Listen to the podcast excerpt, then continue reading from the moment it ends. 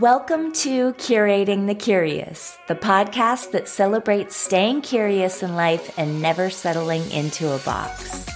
This show is for the creators, the seekers, the explorers, the truth tellers, and the forever students of life. No matter what age or stage you're currently at, this is not as good as it gets, and it is never too late to begin.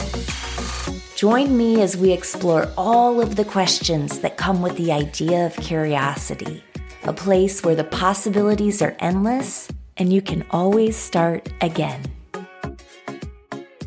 Today, I'm getting back to one of my favorite little things that I invented with this podcast, and it is called Cliff's Notes from a Curious Mind. What that means is that we will talk about the seven things that I have learned, loved, listened to, and or labored over in the past several days, weeks, months, who knows at this point, years, because it's been so long.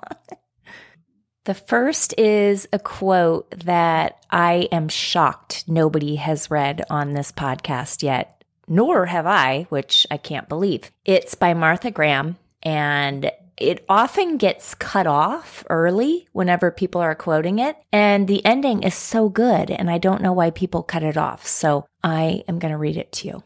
There is a vitality, a life force, a quickening that is translated through you into action. And because there is only one of you in all time, this expression is unique. And if you block it, it will never exist through any other medium and be lost. The world will not have it.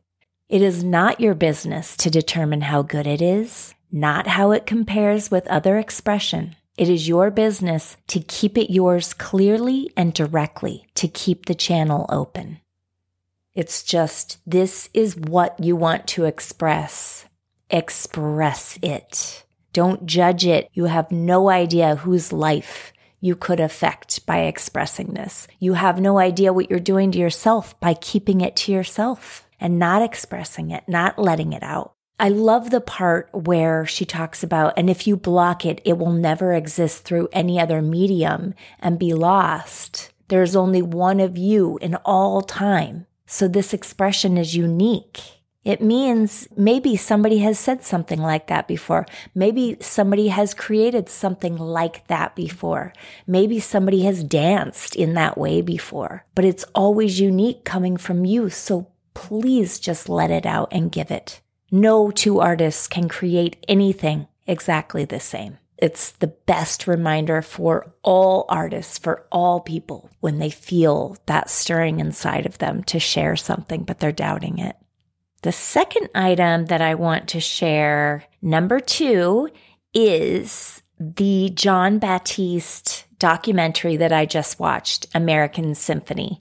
Wow, that was, it's so inspiring. He is such an amazing guy, and an amazing artist and person. And to watch the relationship between Jon and his wife, Suleika, and what they go through during the filming of that documentary, their views on creating art and why they do it. And it's just a way of survival for them. And hearing them talk about that, it just really solidified for me why we do these things. I highly recommend you go watch American Symphony documentary. And also, I would say, so what spurred me to watch it was sometimes I listen to Armchair Expert with Dax and Monica, and I listened to that with Jon Batiste. I don't know which one I liked better the podcast episode with Jon Batiste on Armchair Expert or the documentary. I don't know. I, that podcast episode was so inspiring. And then I watched the documentary and I couldn't figure out which one was better. So do both. And then Jon Batiste, he is doing a tour coming up this year and it's called Purifying the Airwaves. He's chosen to do this during the election year because he wants to put some good energy out into the world during, you know, something that could get messy. And he's only doing it in small theaters across America. And he does it with his Stay Human group. And if you watch the documentary, you'll hear about that and also in the podcast. And he calls it a love campaign, love revolution. He wants it to have a town hall feel where it's intimate. It was so inspiring listening to him talk about all this stuff. Just run towards anything that features Jon Batiste, really. I just love that he is getting so much attention right now because it's so well deserved. And what a beautiful and amazing soul he is and his wife, Suleika. Number three is a little term that I learned, and I love having a name for it. It's something that we human beings do all the time. And it's so frustrating when, when you hear somebody doing it, but no, we all do it. It's called fundamental attribution error. Basically, what that is, is sort of like, oh, well, me, when I do something, that's just a circumstantial. Those are my circumstances at the moment. And so I'm behaving in that way. When you do it, that is your character. That is everything about who you are. And I will condemn you, basically. So I loved hearing that word for it. We're all guilty of it, um, but it's interesting if you really think about fundamental attribution error and how often it happens and how actually ridiculous it is. I don't know. Me, circumstantial. You, it's all character. It's kind of a, a good uh, little check in Number four is a book that I just started actually listening to. The book is called Awe by Dacher Keltner. It's A W E, Awe. And I love it. Um, it's really, it's got me thinking about paying attention, noticing, being in a state of wonder or awe, just looking around and paying attention to the things that really make you stop and think or stop and stare. Something that I thought was really interesting about that is I think when we all hear the word awe, we think of nature. And in the book, they talk about a global study that was done on determining the top ways that we as people experience awe. After this global study, everybody was assuming that nature would be number one. And I, I would completely think that nature would be the first way that people experience awe. It actually came in at number three. This is what really grabbed me about it all. The number two way was called collective effervescence. We experience collective effervescence when we go to a concert and you feel that, you know, you're in that ocean of human joy or Burning Man, which I still haven't gotten to experience. And that is on my bucket list or people who go to church with the gospel choir. Those things are collective effervescence. And once I heard that, I thought, oh, yeah, you know what? That might be higher on my list. Number one was called moral beauty. I don't love that term when I first hear it because I think of, you know, judging the morality of people. But what moral beauty really is witnessing people at their best when they're showing courage and kindness and kindness and equanimity. So number one on the awe scale was moral beauty, witnessing people at their top. Uh, number two, collective effervescence. Ooh, I love collective effervescence. I'm a concert junkie. Number three is nature, taking in nature. So this book is pretty cool so far. I haven't finished it, but it's got me thinking about, you know, joy, awe, wonder, curiosity.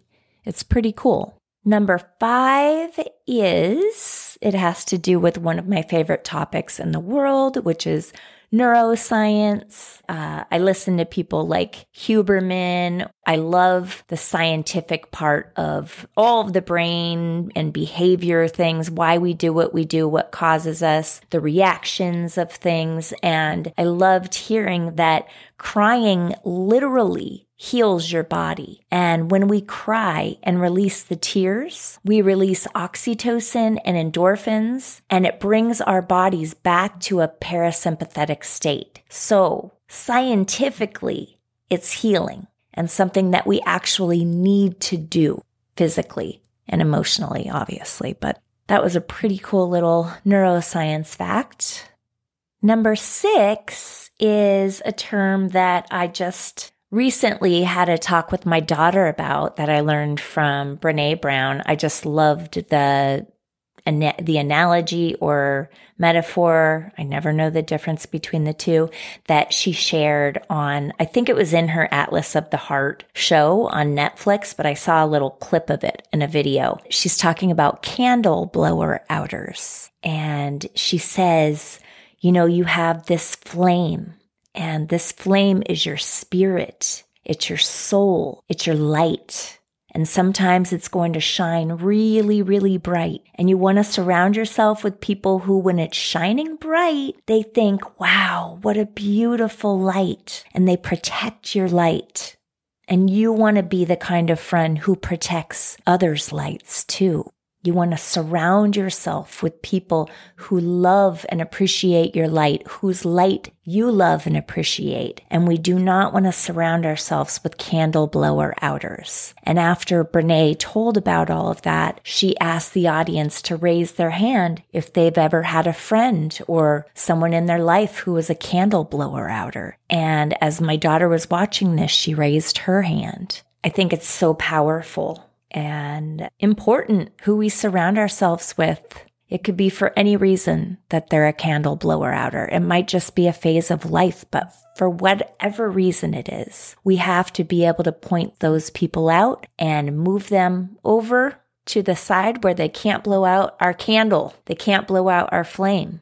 And number seven, my last one is it's called Metta practice. And Rick Rubin was talking to Rich Roll. I will listen to anything that Rick Rubin speaks on because I love what he has to say. He always has something new and different to talk about, and his voice is amazing. So he shared with Rich his Metta practice that he's been doing for years, and it's very simple. It's something that everybody can write down and repeat to yourself every day, every morning, whenever you want to kind of remind yourself to get into a certain mindset. Or if you do meditate like I do, it goes like this. May I be filled with loving kindness. May I be well. May I be peaceful and at ease. May I be happy and you repeat those four lines over and over. He does it, I think, for at least five minutes, he says, 10 minutes, I can't remember. And he repeats it. I like that so much that I wrote it down for myself. I have it up on my wall for me to repeat each day. And I put it in my daughter's room for her to repeat because it's very simple and easy and just kind of like makes you feel good when you repeat them. So those are my seven things that I wanted to share today. I want to make sure to keep coming back here and sharing things and make this as consistent as possible. I don't have any hard and fast rules right now. I'm just sort of trying to get myself back into the swing of being here. I want to get moving on another interview very, very soon. And I just want to keep coming back here and sharing because I love it. So hopefully it'll be every week. If not, maybe twice a week and maybe like I'll skip a week here and there. Who knows? And uh, Rachel Larson Weaver's interview was my first one back here at the beginning of this month, January. Check that out if you haven't heard it because she's just such a light, so joyful and wonderful and eye opening and just a very cool person all around. Ooh, and one quote I want to share with you. I love this. In winter, I plot and plan. In spring, I move. I love that. That's kind of a reminder you don't have to be doing all the things right now. You can be plotting and planning and restructuring the way you do your daily life, your daily habits. And then when spring comes and thaws everything out, you make your moves. And that quote was by Henry Rollins. All right, until we meet again, stay curious.